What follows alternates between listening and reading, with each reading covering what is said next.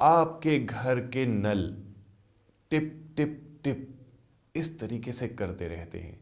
तब समझ लीजिए कि पैसा वेस्ट हो रहा है।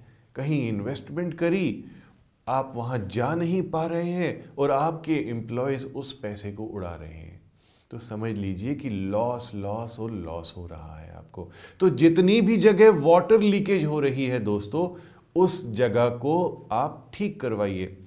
बहुत बहुत बारीकी से आपको इसे देखना है।